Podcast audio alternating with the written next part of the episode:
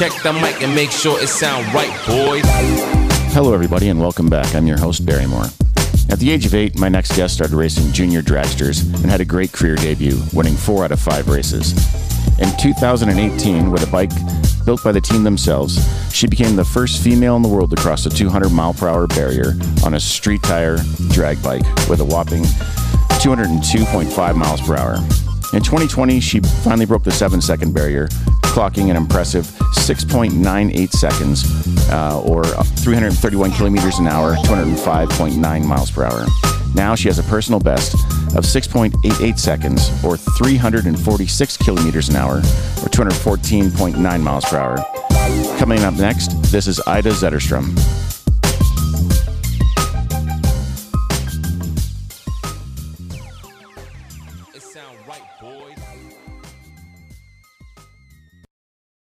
Uh, well, welcome, Ida.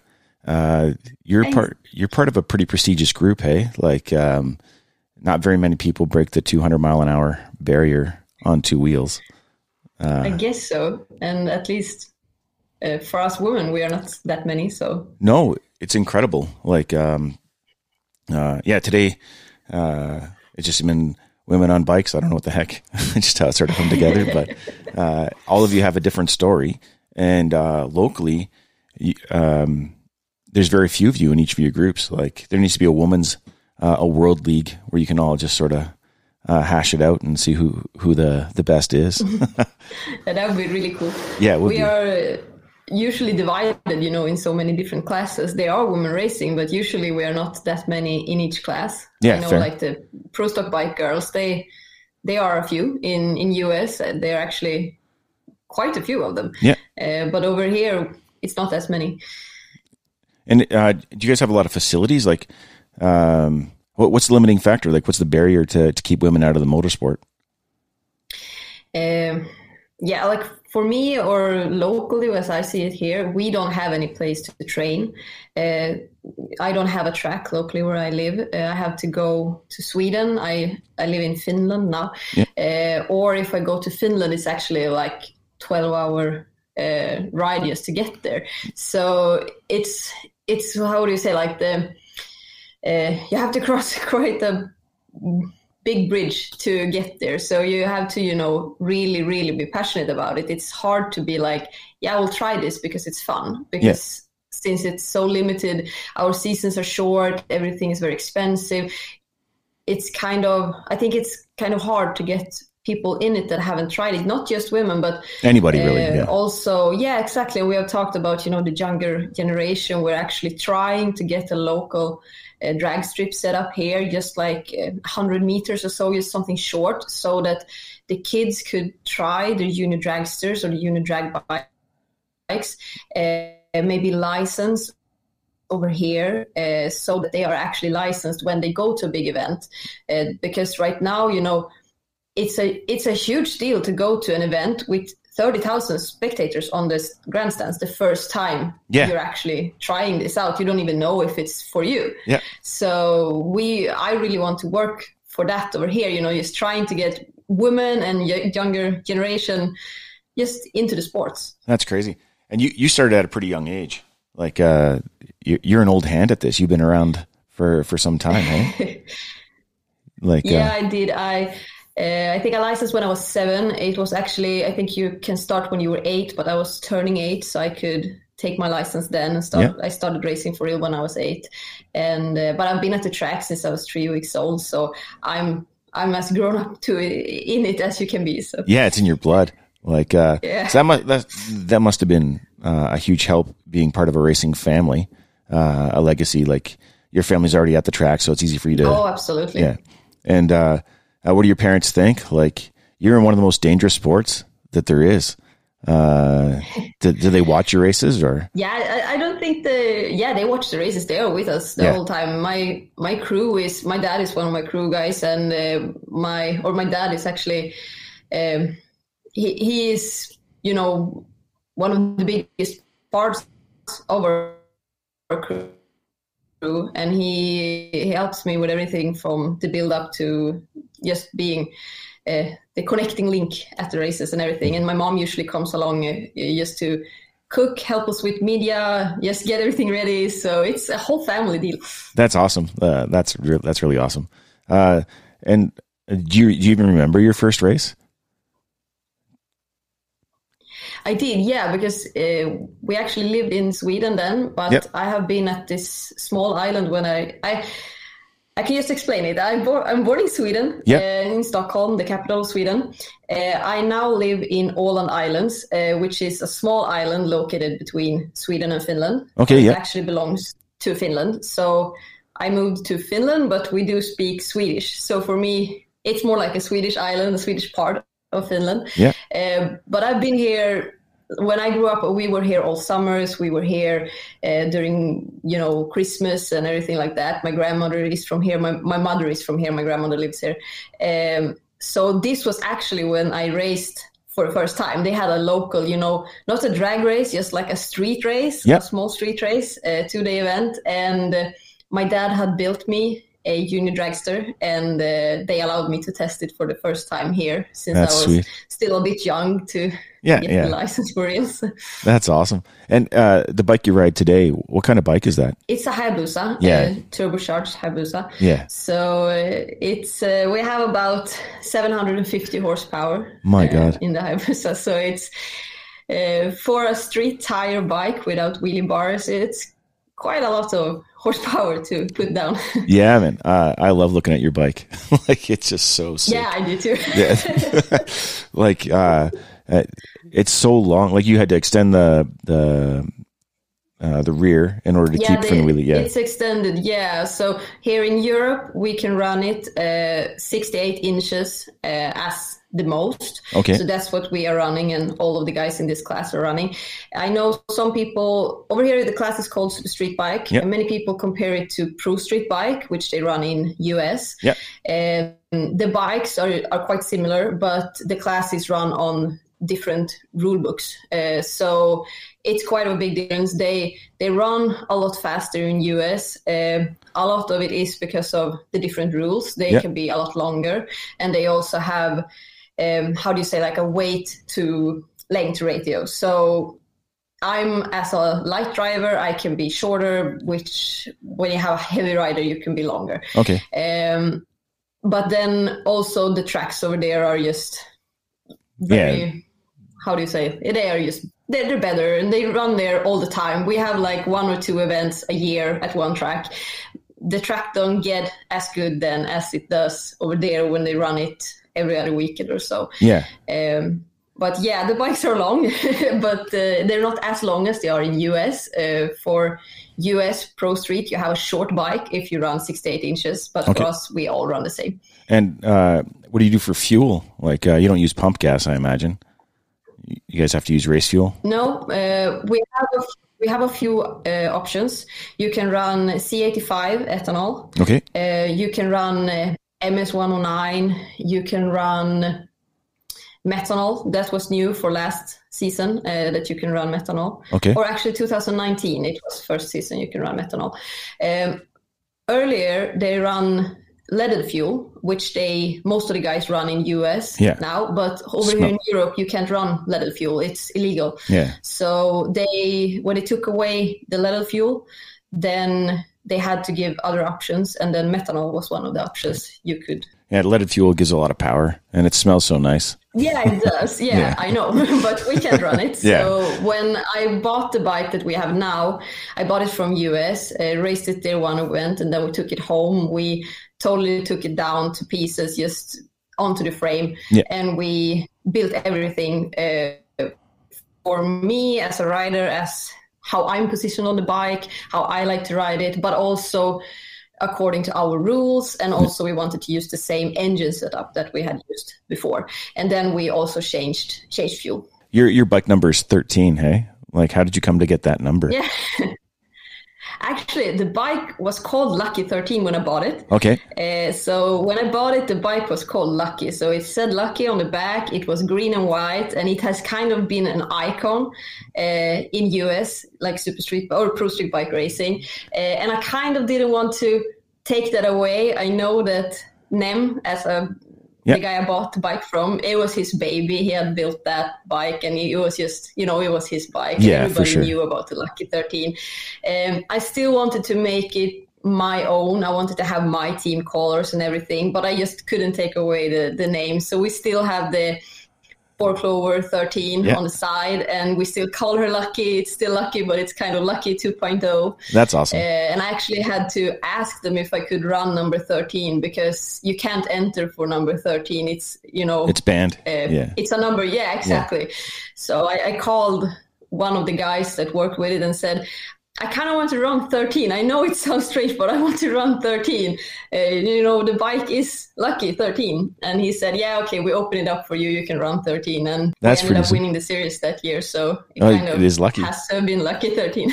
Well, I, I mean, luck plays a huge role, but everything else is you. Yeah, we we usually say that like I I love the bike. It's called lucky and everything, Yeah. but I don't really believe in luck. I believe in You make it. hard work and dedication, and we we make our own luck. That's Yeah. just how we do it. You- get this bike uh, off somebody from America uh, who clearly loves this bike. How does that come to be? Like, Yeah. how, how do you? The thing was, uh, we had built the first super street bike I ran. We had built totally from the from the ground up ourselves, and we had done that with two bikes.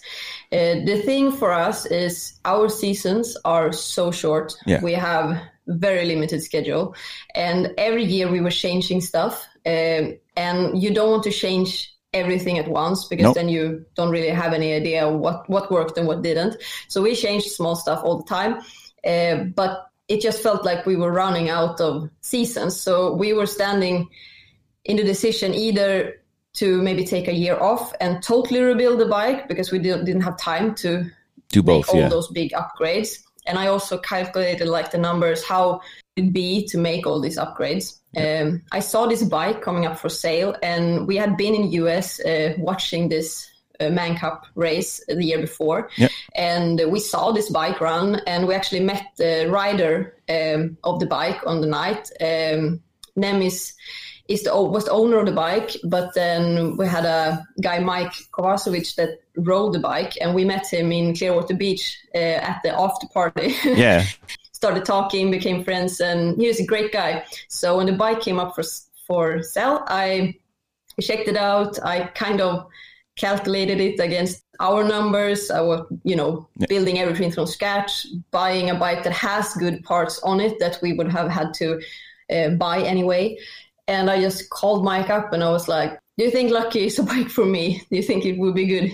And he just said, "Yeah, it's one of the best bikes I've I've ever ridden. It's it's a bike that goes straight. It's a fun bike, and it's definitely a good choice. And the price was decent also. So we just started talking to the owner and see if we could set it up. Um, I actually had planned to race in Valdosta that year on the Man Cup finals, but on a rented bike. Yeah. Uh, but since this bike came up, we thought then we can run it there before we take it home. So it kind of, I kind of saved some money from Yeah. not having to rent a bike also. So it kind of all just came together. So.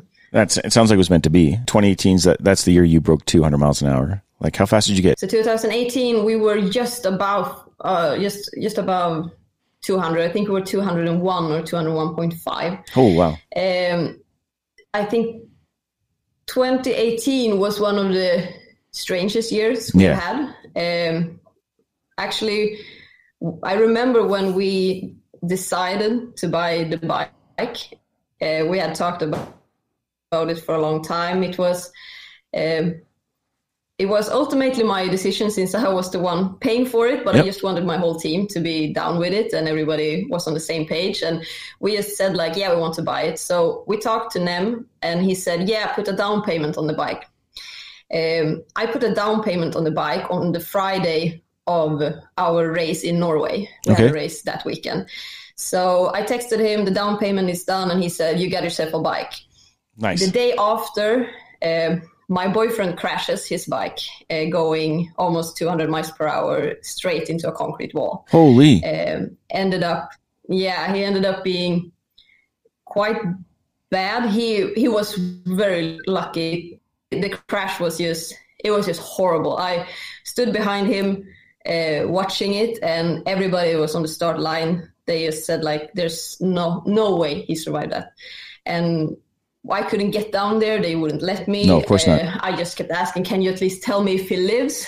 And it took, I think, 20 minutes before they could confirm that he was alive because they just said we can't confirm that yet. Uh, the 20 minutes of not knowing whether he was alive or not. How was that for oh, you? Yeah, that it felt like it felt like four hours or something. It was just, uh, yeah, I, I, I still, you know, just can remember sitting there like, but just please just let me know. And they just said, we, we can't let you know. We, Yeah. we, we can't confirm anything yet. And I just wanted them to let me go down there. I know I remember I was running down there and they just came there and like Grabbed picked you. me up Yeah. because I'm not, I don't, they just picked me up and just threw me like over the shoulder and went away. And um, I remember one guy from my class came there and like hold me and said like yeah this stuff happens you have to like calm down get your helmet off and he Yeah. was just like holding me i was crying and it, it was just horrible but he was very lucky he ended up just breaking his um, he broke his hip and he broke his thigh bone in two places Oh, wow. uh, they airlifted him to a hospital nearby, and um, it was actually a trauma hospital that just dealt with those kind of stuff. So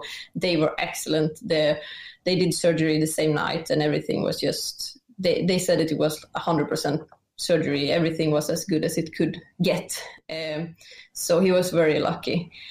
And um but yeah, it was like you know you went from being on top of the world, like I bought my dream bike, and then the day after we crashed one of our bikes, and uh, Kim ended up being in kind of bad shape. And I remember I was sitting in the hotel room with my mom that night, and I just said like I I think I need to I need to go back and run tomorrow uh, because I don't think that this is good, you know, psychologically to see something like this Yeah. and then wait because you know it's it was like five weeks for the next race for us so i remember i called the uh, the girl that was in charge of the race uh, lynn and i just asked her like i'm i'm leaving a walkover. I'm not racing tomorrow but could i please come and run out of competition just one pass to see uh, how it feels? Uh, and she said yeah of course you can you can run whenever you want uh, as many passes as you need. That's nice. and they were they were really great. The whole the whole crew there they were they were texting us and asking how he was and everything. It was it was great. So That's a family, i right? remember i went to the uh, yeah exactly. That's kind of like the racing spirit and everything. I remember we me and my family and the team we were just we just went straight to the hospital. So the other guys it was uh, i think it was raining and you know bad weather that night. So they had packed our bikes and everything up into their trailers to just to keep everything safe during the night and everything. It was just it just showed how everybody just helps out and everything. That's awesome. so yeah it, it was it felt really good and i i came there the day after i didn't really want to talk to anyone because it was just it was just hard Yeah. um, but my dad and arto our tuner had set up the bike and i remember arto asked me like do you want a safe pass or do you want a fast pass and i said give it all you got just That's awesome. bring everything. Yeah. And we just we started the bike in the pit. We didn't even. We usually we roll it down, and then you know you take your helmet on and everything in the lineup. We just drove it down. We drove it straight into you know past all the cars, and they just stopped and let us run.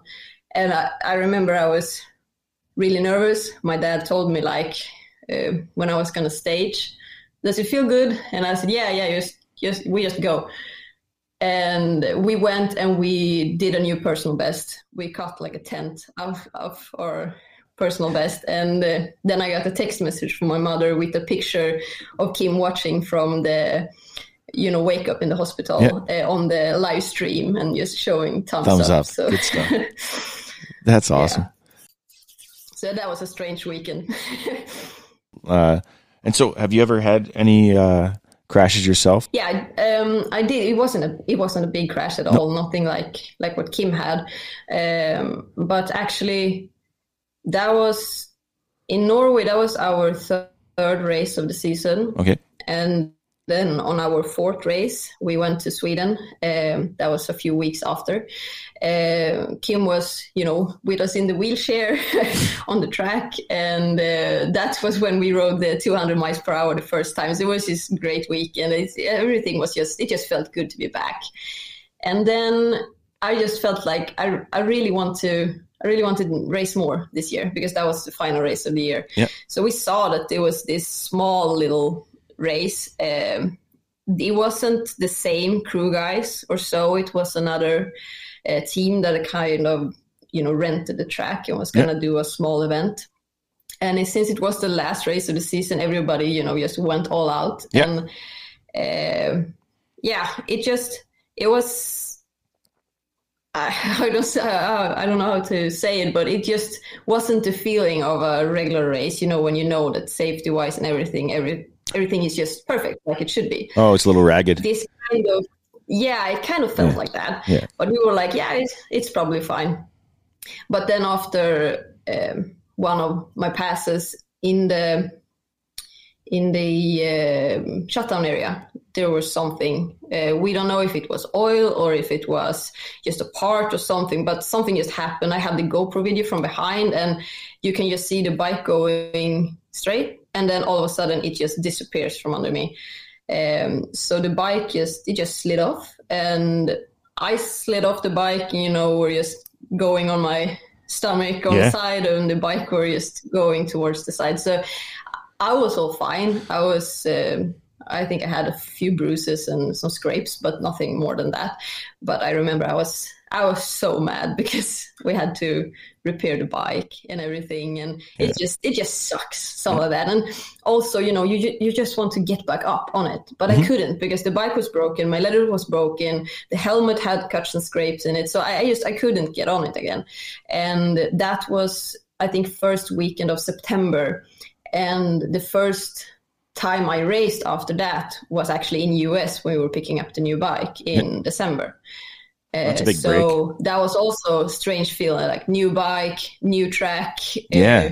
Uh, haven't raced since I crashed. Uh, new helmet, leathers, everything. So Yeah.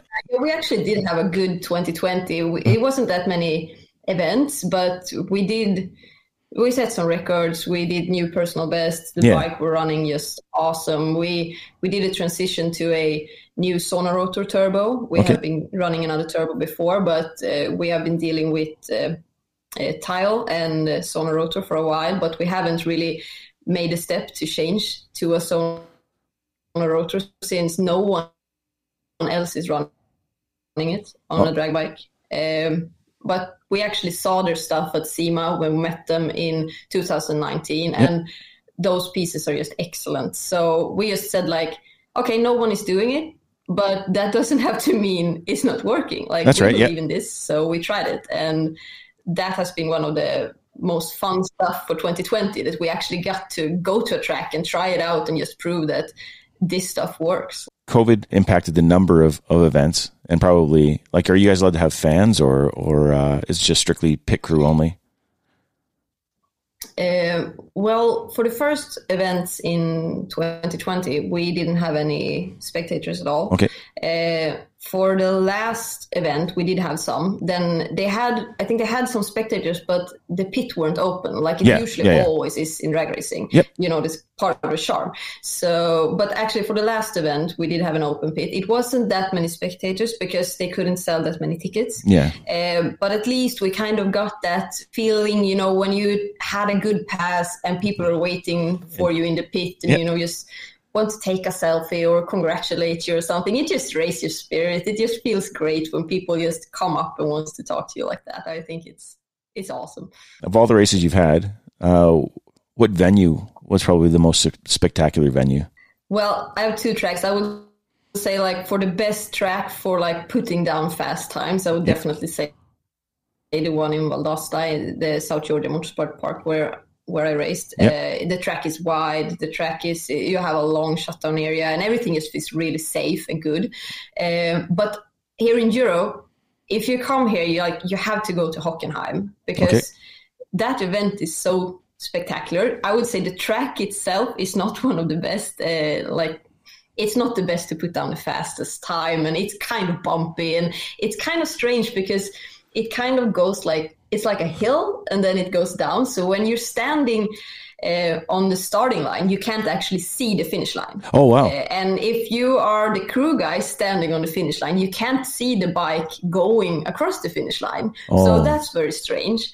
And also, since it's going a little bit up uphill, you have to like be careful not to go into stage and then let the bike go because you can actually roll out. So it's a little bit strange and uh, and stuff like that. But you kind of just forget all about that when you're there because the atmosphere is just fantastic. It's like 60,000 people on the grandstands, and Yep. you know, it's the same track as they do the Formula One races at. So if you've seen it, you have. Um, you have spectators like all the way around, and the commentary guys are like just cheering everyone up and everyone is just the spirit is just amazing and i remember you know i raced here in finland and sweden and i had raced once in um, in Santa Pod in England, which is also a great track. And you know, people were friendly. People came came up to talk to you and everything like that. But it was not the same as it was in Hockenheim when. When we were just, you know, warming up the bike in the pits, we had 150, 200 people standing around our pit just watching when we warmed up the bike. And That- when we turned it off, they like they applauded and we had a line every time we came there we had a line of people wanting to get a selfie wanting to get you know a hero card sign wanting to buy a shirt or anything it was I, I've never felt like a celebrity before, but you know now I understand how they feel. Yeah. that was something special, like something out of what I'm used to. That sounds like the best crowd to. Face. Oh yeah. Yeah. Like if you want to get, you know, cheered up and like really see what it's like, like come there because that's that's a very cool place to race at. That's awesome. Definitely. Racing's not not inexpensive by any measure. Uh, you talk about Oh yeah. replacing a helmet, replacing leathers. That's like three thousand dollars right there. Um, and then uh, fixing a bike. How do you afford all this stuff? Like uh, you have sponsorship, I imagine, but there has to be some hard work on your end. Yeah, it's both. I I have a full time job, Yeah. uh, so that can't that can't fo- found it all. But of course, a big part of my salary goes into my racing, uh, and then I also have had some great partners throughout the years. We have had some companies that has believed in us from the start and Yeah. just you know made it possible. Um, we have. We're not, you know, 100% sponsored like some teams are fortunate to be. Yeah. uh, we do have to put a lot of our own money in it. And then also i'm very fortunate because we do most of the stuff in house uh, my boyfriend builds our engines. Yep. uh, we have i know we have some of the best engines because we have run fast times. We are very fortunate haven't had a big uh, you know engine failure uh, and he's just really really good at that and yeah you know i don't really pay him any salary so Yeah. i saved some bucks there uh, so he, he's just i've been very fortunate for him to do that for me for He so works for long. sandwiches, eh? Uh, yeah, and you know when when we both raced, Yeah. when we had two bikes in the same team, we shared uh, like we we split all the uh, all the work. He yeah, you know, and you know he did the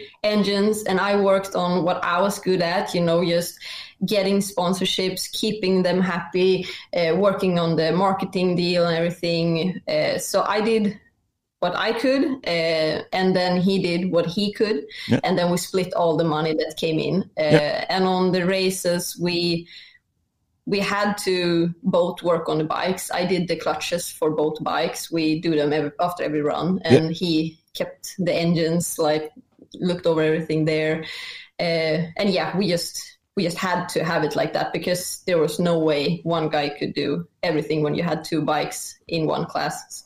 Yeah, fair enough. D- does he race anymore, or has he stopped? Or No, he, he stopped after his crash. Yeah. We he did build a new bike, uh, not for the same class. It's it's kind of expensive to Yeah. build for a class like this, and since there's no insurances, you know, the bike if you that's it? That's all. if you crash, you crash. Yeah. Yeah, that's it. Like so, he built a, a street legal bike uh, to race in a lower class. Mhm. Uh, it was a really cool bike, small turbo, like really yeah, just really cool. We rode it on the streets also.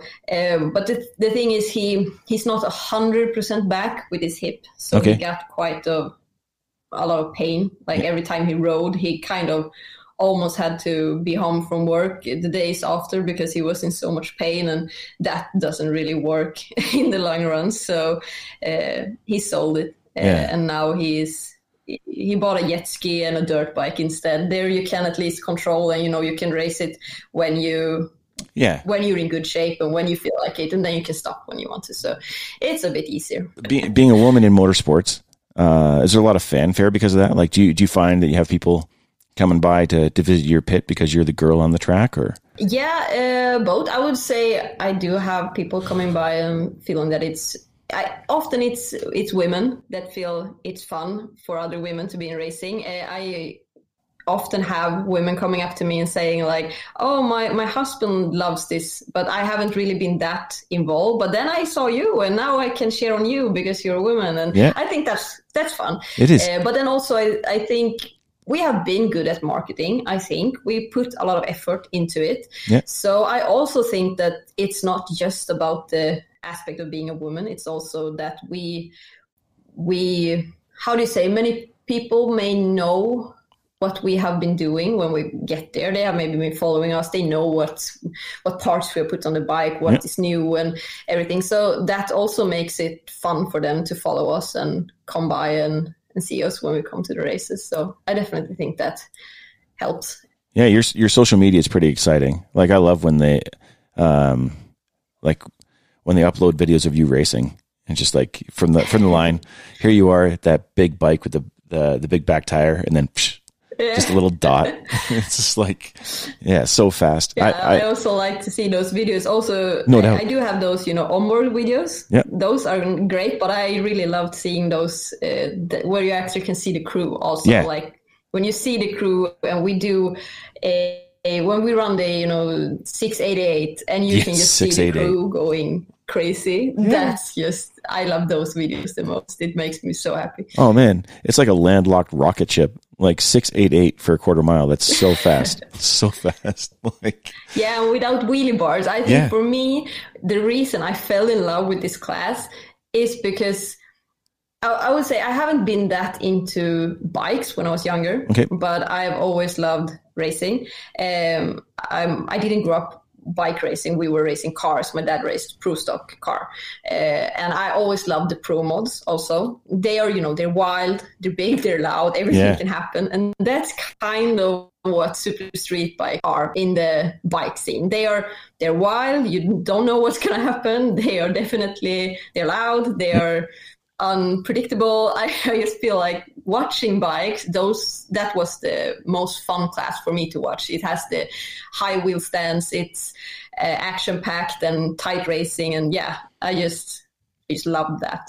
when when you're on the line just before you launch, what are your last thoughts before go time? Like, do you, does your mind get all calm, or does it get all full of anxiety and crazy thoughts? Or No, I I often get that question, and I always have trouble answering it because I always feel like, what do I think about when I'm standing there? And I I just I can't remember, so it has to be very calm. I just feel like I'm so usually I can I can think about stuff yeah, uh, up until the point where I roll into the water box.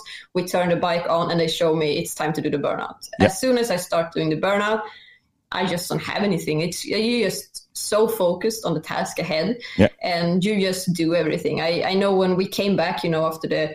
Uh, now during the corona season like last season i hadn't been on a bike in i think it was nine months Oh, wow. And That's a long I break. just remember, you know, when we went to that event, I was just sitting in the bus on the way up and I was like, man, am I going to remember what to do? yeah, Do I even know? How did I do a burnout? How, how, how, what, what if I forget something? But then as soon as we started the bike and they showed me, you know, just do a burnout, I didn't even think everything just comes you together. Just do everything as you, it just comes naturally. Absolutely. And your your clutch, uh, do, do you have like a hydraulic clutch or or like an auto clutch? Like, how do you get through the gears? Do you got to shift yourself? Yeah, I shift my I shift my health myself. That's actually one of the things that we have have to have in super street bike. The rider have to shift themselves. Okay. Uh, but I don't shift, you know, with my foot. I shift uh, with a. I have a air solenoid, you know, and Yep. then I shift with a button. So I shift on the horn button. Okay, yeah, yeah, that's sweet. And uh, uh, and you just you basically just bam, bam, bam, bam, bam as you're like screaming down. yeah, And then on the, just the trying to get the shift points. and when uh, the boost comes on for the the turbo, uh, that's got to be exciting. Yeah. That's got to be like the best feeling ever. and Yeah, the thing is, uh, we have like I think I've had a uh, I've had a 121 60 foot, Yeah. uh, and that's if you compare to US, it's not as fast, but they have their tracks are different. They can Yeah. put down more power in the beginning. We really can't. But in Europe, it's one of the fastest 60 foot in this class. Uh, but for me, the 60 foot isn't what feels fast. okay, It's what happens like between 100 meters and like 300 meters because that's where that's where it kicks in. yeah, Uh, you know, you can't apply too much boost in the beginning when you don't have any wheelie bars uh, and you don't have a slick tire to rely on. You only have a street tire uh, because you will flip. Uh, so you apply as much as you can with a you know low wheelie, uh, Yep. and then when you get out there and the boost comes on, then you feel it. And also, you know, your your front wheel don't it doesn't really touch the ground Ever. uh, during that part, so you can just feel you just feel the bike being it just like it touches and comes up and it touches and comes up, but it's mostly in the air. So you just feel it being loose. You can feel Yeah. like in the handlebars that it's The loose. float. Um, and yeah, that's usually what that's that's where it's most exciting. And then also, of course, with the turbo, it never stops. That's the that's the best part. Like if you're running a naturally aspirated bike, Yep. you can feel the power coming in, like or you, you can feel the power of the bike. But then after a certain point, nothing more happens. Like you will accelerate a bit, but not that much. yeah. But with the turbo, like it never stops accelerating. It just pushes on and on and on and on. Oh, and wow. that's you know, that's just the that's like the sweet the sweet stuff with it. And so then it's pure courage after a while, hey? Like, because, like you just hanging on. yeah, more, Yeah. more, more gas, more speed, uh, and you're just full throttle, like with the front end floating and, and the turbo just winding out and nothing but power on Yeah. tap. You just trust your mechanic from then on, hey? Because are you more of a passenger or are you a pilot? I, I would say like when I when we got the bike over here uh, when we rebuilt it for Yeah. 2019 season, um, I remember I hadn't got my custom leathers yet, so I had to use like a road racing uh, suit that was I'm quite tall, so it was kind of too small for me, it's too short. So I had a big issue with getting my feet up on the pegs of the bike. So the first run out, like first run ever on the new built bike, they said like run 60 foot, maybe half track if it feels good. And I said, okay, I will, ha- I will hang on as long as it feels good. And I could just feel instantly like, okay, we're on to killer pass. I have to keep this on. But I couldn't get my feet on the pegs. So I did, you know, like a Superman. I was just like straight, Holy. just holding the handlebars. And then I was just like the Superman hanging after it. And we did get a big personal best. We ran a 728 and we had been a 736. So Yep. for us, it was great for a first run out.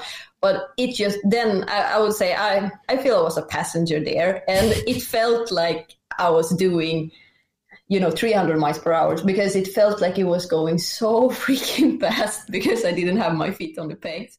Uh, but after that, as soon as I could get a proper suit again and I could get my feet back on the peg, after that, I feel like I'm the one in charge. Nice. Yeah. F- flag on a stick.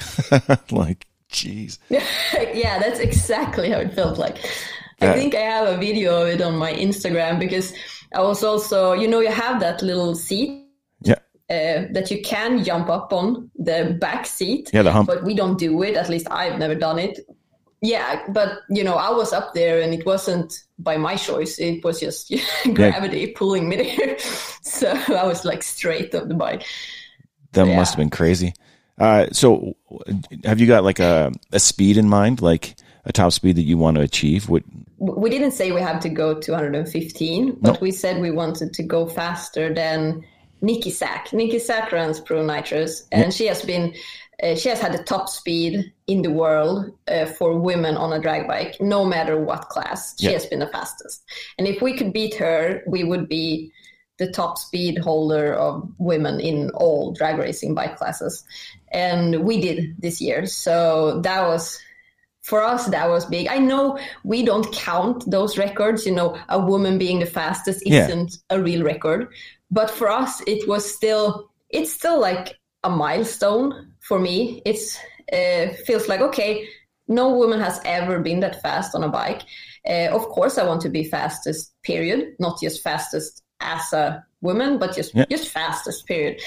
But it's still something to be happy about. I feel like it's it, records are meant to be broken. You know, Yes, someone's gonna take it from me one day. But it's still it's still nice to have done it. And that was also, you know, when we did the first 200 mile per hour run on a street tire by a woman. That's also something. It's gonna be broken, but it was the first. Yep. You can never be. You can't be the first twice, again. yeah. So that was something that was. I know we got some attention from that, and that was the same thing we said. I know it's not an official record, but it's still something uh, that feels good for us because no one has done it before. Anybody and who- it feels good for us to show that you, you can do. Yeah, any anybody who rides a motorcycle can appreciate uh, that kind of best. Doesn't matter if it's an official record or not. Like 215 miles an hour, to Exactly. yeah. 200 miles an hour. Like it's a pretty elite group.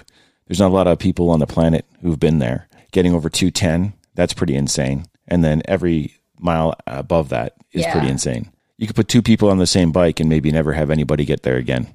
It takes courage, takes talent, and, and a good mechanic. Oh. Yeah, yeah, of course, and a good tuner. yeah, Yeah, have- like, everything has to be- So I'm happy. the the the barometric pressure. Like there's so many factors that that play uh, for or against. Oh, yeah. Like and yeah, to have all the stars align on a street tire, like Yeah, that part Yeah. is like insane. Yeah, and I feel also we were happy because we did it several times because uh, it feels good to do it once, but when you can back it up and do it several times, that was make it feel even better. And it was the same. You know, we, we won the 2019 series. That was awesome. It was felt really good. But then also we ran the first six in Finland, felt very good, and it was the first six on a super street bike by a woman. But then when we ran the 689 and 688 and backed those up, Yeah. that's you know to back it up felt even better. When we ran the 689, we were the second team to ever do it in Europe. Yeah. There is only one guy that's been in the 6.8 before over here. So that felt huge because for me, it wasn't just I'm fast as a woman that some people said. I was like, I'm fast, period. Like, look at us. We are a fast team. We we we were the second fastest in Europe. Then actually my uh, arch nemesis Vesa came and took it from us, but we were the second fastest. Uh, and then we backed it up also, which Yeah. just made it feel like we know what we're doing. We are we belong here. I usually, I quite often think about something that um one of our friends said when we were racing in US. We were actually two uh, Scandinavians racing in Yep. US at the same time. Uh, the other guy was named Patrick Borg. He was also racing the Pro Street Bike class. And I remember when I was going to run, he came to our hotel room like the night before, and we were just sitting there talking. I was like, this feels so strange. Like these are the best in the like best in the business, and I'm gonna race against them. What if I don't have what it takes? Or like, what if I, what if I can't run this bike? I haven't never been on this bike before. That's fair. and he just said like, if they can do it, we can do it. What like what's the difference? Like Yeah. it was just it just felt so simple when he said it. Like if they can, we can. Like it's it's not an issue. And I rem- I just keep coming back to that quite often. Like when I if I ever start to doubt myself a bit, uh, like can I can I run in these conditions? Uh, can I actually handle this if we're doing something new or so? I just see someone else do it, and I'm like, if they can do it, I can do it. Yeah. It's not. It doesn't have to be like if that girl can do it, I can do it. No, I don't really think like that. It's just like if he can do it, I can do it. It's, Yeah.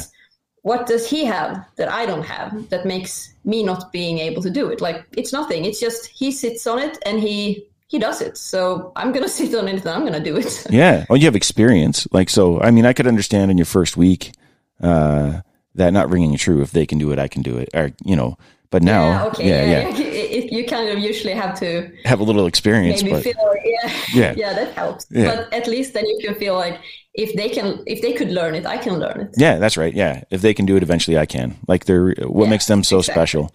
Uh, well, I know what does. Like, courage makes drag bike riders special. like, I think you need like that. A bit of stubbornness, maybe. Yeah. And they said like lacking some brain cells help also. Maybe, maybe I don't know. Like uh, the the not caring about if you're around tomorrow. like, uh, but uh, it's just like just getting off the line uh, on a regular sp- sport bike. You know, just trying not to get your wheel too high when you're giving it all you can get. Uh, Yeah. that's nothing compared to the, the struggle you're going through for the same thing. It's just like your bike wants nothing more than to flip back, like you know, the, and you're trying to not do that uh, while getting as close to that moment of release as you Yeah. can. Like you know, just Exactly. It's just like finding that uh, Hover. point of you know balance. what's the max you can do exactly Yeah. before it just goes. yeah, just Yeah. goes too far. and you need Yeah, to find we it. have had our fair and share of uh, wheelies also. Oh, I like bet. First, first year of racing in super street bike, I I did nothing but wheelies. It was just wheelies all the time, and they were not low. They were. No, yeah. I've had some that were like you know on the on the verge 12 of o'clock? Oh, tipping over. I, I have some pictures like on my Instagram if if someone is doubting us, but yeah. yeah so we've been there but that's also something like with with racing and or what whatever you do um, me and my team we've had this uh, theory like you we don't want it easy. Like we want to learn the right way. Yeah, I, I know that some teams when they have new riders especially if someone is very young or maybe if it's been a woman that hasn't been that much on a bike and she doesn't really have the confidence to do it someone else breaks it in for her. Like okay now the tune up is fine perfect, yeah. i have run this in, in off before my son gets it or something like that so the bike is good i have checked it out there's no gremlins I took the bike with all the gremlins. It had so many gremlins, which it took us two years to, you know, just To work them out. sort them out. Yeah. But the thing is, I would have never been ready for the new bike if we wouldn't have done it like that. Because I had to learn how to control wheelies coming up fast uh, in the beginning. I had to control wheelies uh, down track. I've had wheelies, you know, 300 meters out. I've had uh, like real bad spin outs, like spinning from the line, like just crazy. not a little, Yeah. like a lot. And I've I've even I even had we were on a really bad track, like uh, it was no traction, Okay. and something happened to the two steps, so it didn't leave on the RPM we set it in. It left like eleven thousand, and instead of flipping, it went sideways because there were no traction. So I hit the tree with my foot from the inside of the tree, like going Oh God. yeah, like between the starter and the tree Yeah. and um, I just saw the thing is, you know, when you're running turbo, um, when you get it to spool, you have to go down to zero percent Yeah. to get it to stop spooling. This was my first pass ever on the bike, ever, ever, and I took, you know, a good grip, put it on like full throttle, and then it just went sideways instantly. And I set up and got off the throttle to be able to, you know, control it. But I had, I think, seven percent throttle left, so it kept, you know, spooling a little. So it kept going, and I just had to try and steer it away from the tree because you, you know, you don't want to be the girl that hit the tree her first pass. Yeah, by the So tree you mean the uh, inside and just gave it a little slap with my foot. the the the the light tree because I guess Yeah, not everybody exactly. listening would know. Yeah. Some people are going to think it's like a a, forest tree. racing yeah, Christmas tree. yeah, yeah, so, The one that has all your attention. so the thing was that was my first pass, and then my second pass was a huge wheel stand. So. Uh, yeah, just like the first year of racing, we had a lot of gremlins to sort out. That's and awesome. of course, it was also me having to learn how to ride, but Yeah. it was a lot with the bike, also getting everything to, you know, every everything to work. People said often to me, like, someday you will learn with the clutch and the um, and the gas to not do those high wheelies. And Yeah. I was like, we run a lock-up clutch. I dump the clutch. It's if I dump the clutch, it's I, I can't control it then with uh, with my hand. Like, okay, Okay. I, I can let go and I can get it down. But the thing is, when we leave the line, we have the RPM set up on the two-step, and then I dump the clutch. Okay, And the bike shouldn't wheelie like that. okay, Uh, so that's that's not a rider error. That's just mechanical. something we have. Yeah, Yeah. exactly. And also, you know, working with the um, like the chassis of the bike. It was a lot of chassis and uh, a lot of suspension uh, issues had to be sorted out. And like we talked about before, with the short season, it's really hard to knowing which which end you're gonna start in. Yeah. You change one thing and it gets a little better, but it's still not good. So you have to change another thing, and yeah. You- so, but I, I, I still feel like that was really good for me because I, I definitely had to, I had to learn the hard way. Yeah. But it's no other way to be a good rider fast. Yeah.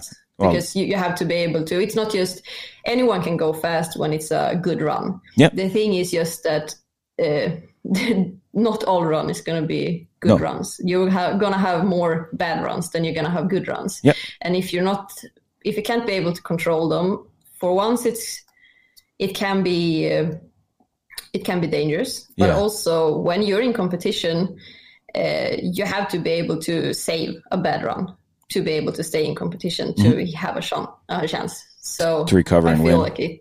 Yeah, exactly. So I feel like it taught me a lot that I definitely feel useful right now, and it also gives me like the confidence that I know what to do if something happens. Yeah. And I think that makes me a better rider when I feel confident on the bike and I feel like throw it at me, I, I can handle it. I don't have to be scared when running. Yeah, having a variety of different launches gives you a whole tool bag to deal with what's coming. Yeah, and that's the thing. Like in drag racing, it's rarely just perfect passes all the time. So you have to, you know, have those bad runs also to be able to learn. I don't know. We get we get more education from when things went wrong than we ever do from when everything went right. Oh yeah, absolutely. So Yeah. like uh, my, my my dirt biking career is all mistakes. It's awesome. That's kind of how my dirt bike career looks also. But Yeah, I'm I a- I'm a- even competed. I, I crash a lot. Like uh, yeah, uh, I should be a tester for Oh, yeah. for safety equipment.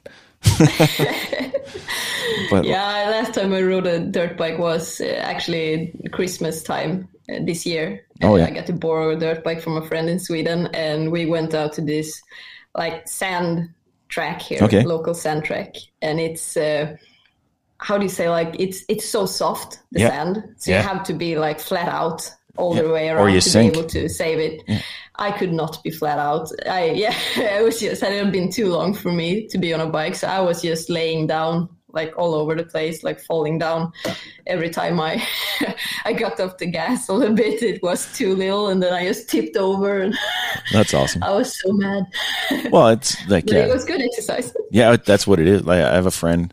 Uh, they go on their ride in the sand, uh, and they say it's just exhausting. Like we don't have much. I live in the in, in the Rockies, so we have one little patch uh, where we go where there's some sand. It's just not very big, so I haven't really experienced uh, being able to be wide open on on, on a sand patch. But uh, I have ridden through little bits, and it's it is it sucks you down, and it's pretty Oh yeah, Pretty exhausting. Yeah. It's just like you're losing control, and sometimes it feels like you have to be flat out, but Yeah. you're still like you're just afraid of the bike. Yeah, you know, you're taking control over it. yeah, Um, yeah. I have a tattoo that says like when you're in doubt, throttle, Throttle out. out, yeah. And I do believe in that. It usually fixes everything. usually is when uh, a lot like on street riding with a lot of guys that crash. Uh, it's because they they let off the throttle in the turn instead of getting in on it, and they're looking out. Yeah. Like so, it's just a combination of problems. Uh, but if they had have Yeah. trusted the bike to do its job, they probably would not have crashed. But Yeah. yeah, Yeah, I had that when I was starting to learn how to ride a dirt bike. I I got to borrow a bike from a guy. Uh, the issue was since it was a borrowed bike, I didn't go as fast because I felt like I didn't want to crash. Yeah. So I crashed everywhere all the time.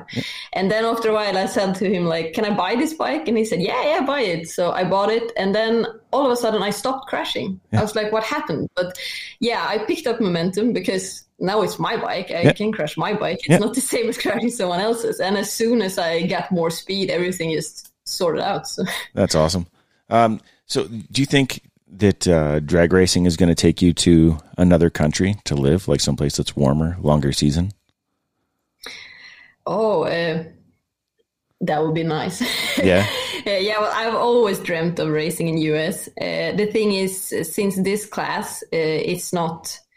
Um, this this class isn't available in the US. You can ride Pro Street Bike, but Pro Street Bike it isn't. it isn't as big as the NHRA races or something like that. Yeah. So you can't really live of it. Okay. Uh, you probably could, but I don't. Th- I don't feel many people do. Um, it's quite hard. It's not as many races. It's not as much uh, media time. It's not as many guys on the.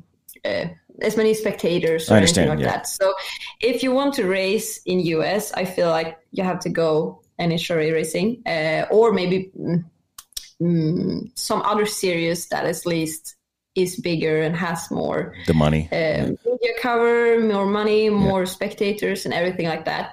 Uh, so if I do go there to race, it probably won't be in Super Street Bike or Pro Street Bike. Um, but I do have some other plans also uh, to maybe go back and racing a little bit more on the car side. Oh, wow. Uh, so that's something new and exciting that Yeah. may happen pretty soon. So I'm not abandoning the bike scene, No, uh, no. but I may get my feet wet in one of the car classes uh, in Europe. Yeah.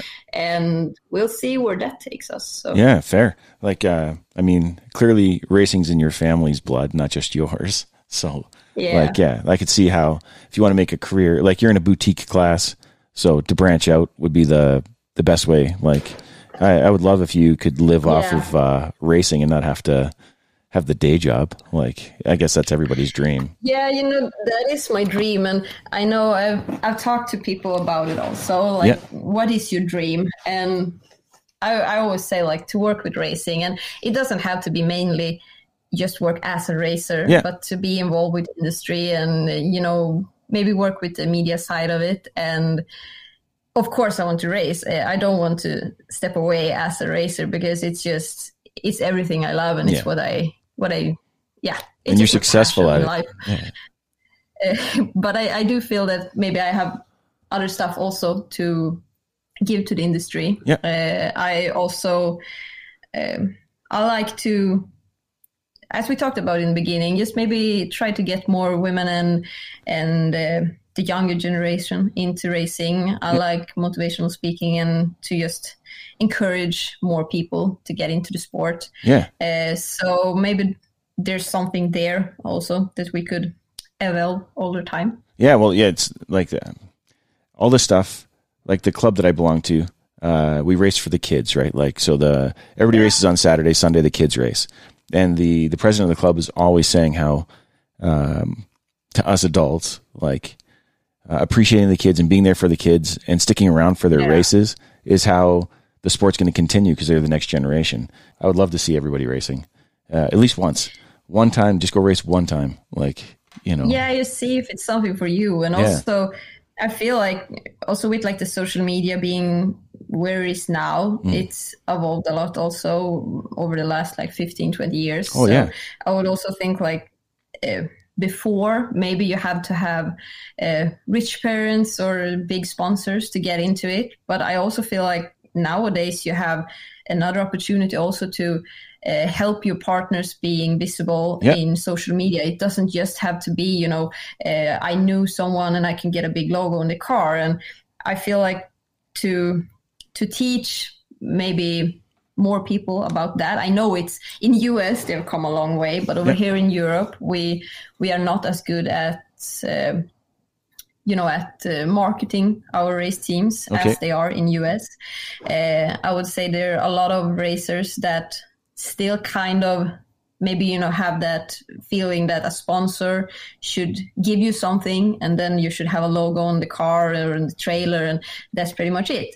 But for me i always try to speak about you know you're not you're not a sponsored rider. You know if if i have a partner a sponsor i don't usually like talking about sponsors. I like Yeah. talking about partners. And for partner you know i'm their i'm their front person their face forward. And i i have to be you know the, that spokesperson for that them i have to be a role model for the kids and Yeah. other people wanting to get into the business and i have to use you know my social media channels and also my like my time at the racetrack to just give them the visibility that Yeah. they need when investing in me it's kind of you know they are they are hiring me to do a service for them and that's you know a marketing service so i feel like there's a lot to work work on there for a lot of European teams to maybe find that mindset of Yeah. what you should give back to your sponsors and partners.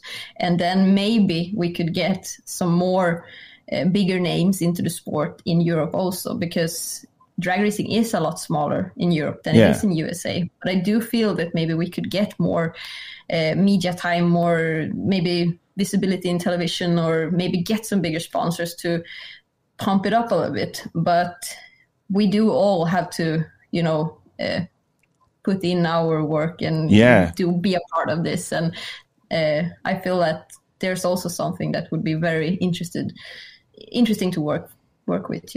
Well, you seem like a really good ambassador for the sport. Like, uh, Oh, you know, you. I'm well. Heck, I'm in Canada, and and I'm aware. Like, you know what I mean? Like, you've reached your audience is at least this far. you know, and uh, Yeah, that's yeah. yeah. I, I usually I, I feel very like humbled and very. Uh, I I get very happy when I see like people ordering our shirts or hero cards or something from our website, and then I see I have to ship shirts to Canada. I've shipped Yeah. there and Japan or I have Greece or Dubai or something. And for me, I'm just every time I read something like that, how the heck do they know who I am? Like, Yeah. it feels so strange for me, but that's something that makes me really happy to see. That's also, you know, the social media part of it. Because if you were a European racer only racing in Europe, in Europe, you don't do any media coverage or any social media. Yeah. People won't know who you are Yeah. when you are in USA or when you are in Canada.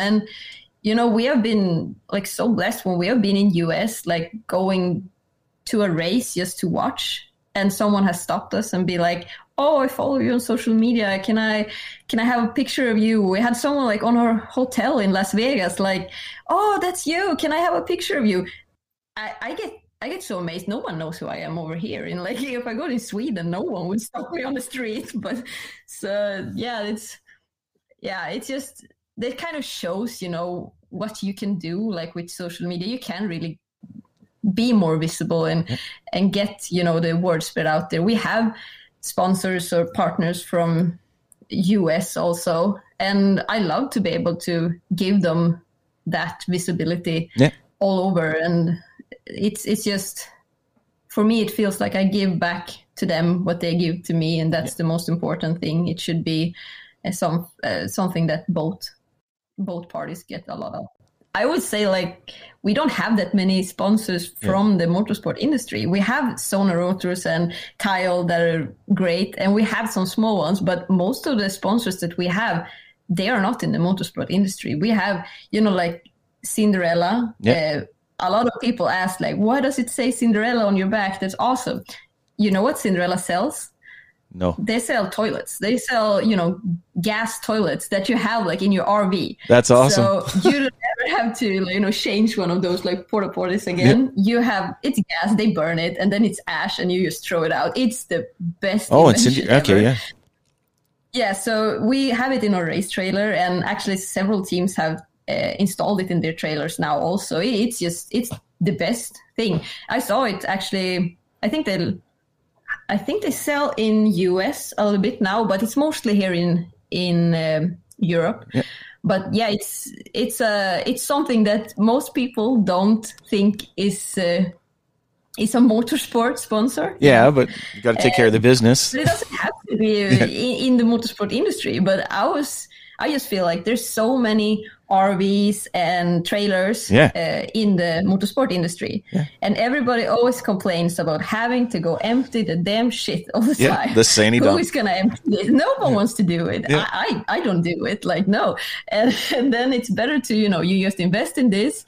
Nothing is gross anymore. Anyone can do it. You just empty it out in the grass. It's That's awesome. Yeah. Yeah. just ashes. So, I Well- mean, there's a big, big potential there for customers. So that's kind of what you have to see. Like, Yeah. okay, this isn't a motorsport product, but there's a lot of people in the motorsport industry that would really benefit. love this Yeah, product. you bet. So Yeah. And, uh, then we can give something back to them. their their marketing team have geniuses. They're like, who who who's a big RV company or uh, customer? Yeah, motorsport. These guys, everyone exactly. lives in their trailer. And they're so. great guys yeah. also. So I, I actually I sell those things uh, in my day job. That's oh, okay. kind of how I got in touch with them. Uh, and we just saw like this this would be great for our bus. Yeah. And since they're great guys, also we just we talked to them and they've been on board with us ever since. And it's just it's just great, and it feels great also to not just all have the same sponsors. Of course, it's good with those you know motorsport companies that really invest in motorsports. I, I love it absolutely, but I also love seeing outside companies uh, getting involved with the sport because that also means that they are there are many new potential customers that we can attract for those companies. So it's it just shows that there's an interest in the sport. Like it's not or uh, yeah. left off to the side in corporate America or you know corporate European. it said like forget it. Yeah, exactly. You know, like yeah. So yeah, that's kind of sweet. All right, well, uh, uh, looks like I've come to an hour here. Uh, do you want to thank any of your spon- like do a shout out to all your sponsors and stuff? We can I can put that as a clip if you like.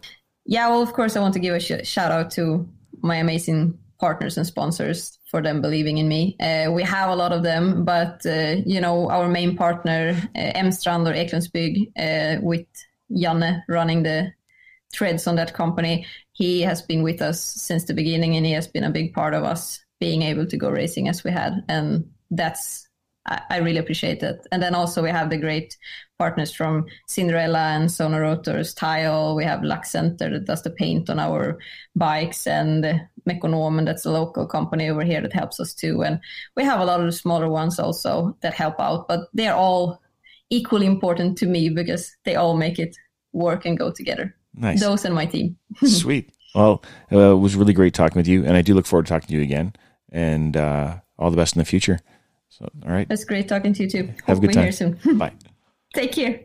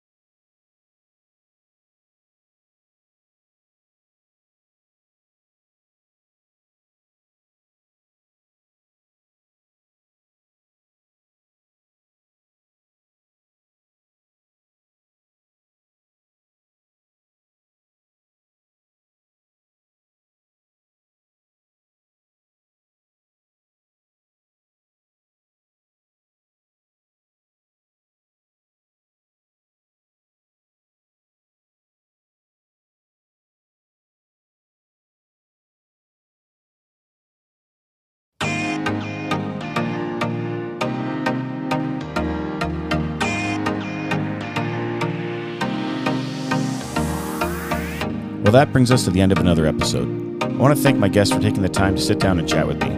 A special thank you to you, my supporters. Without you, this would not be possible.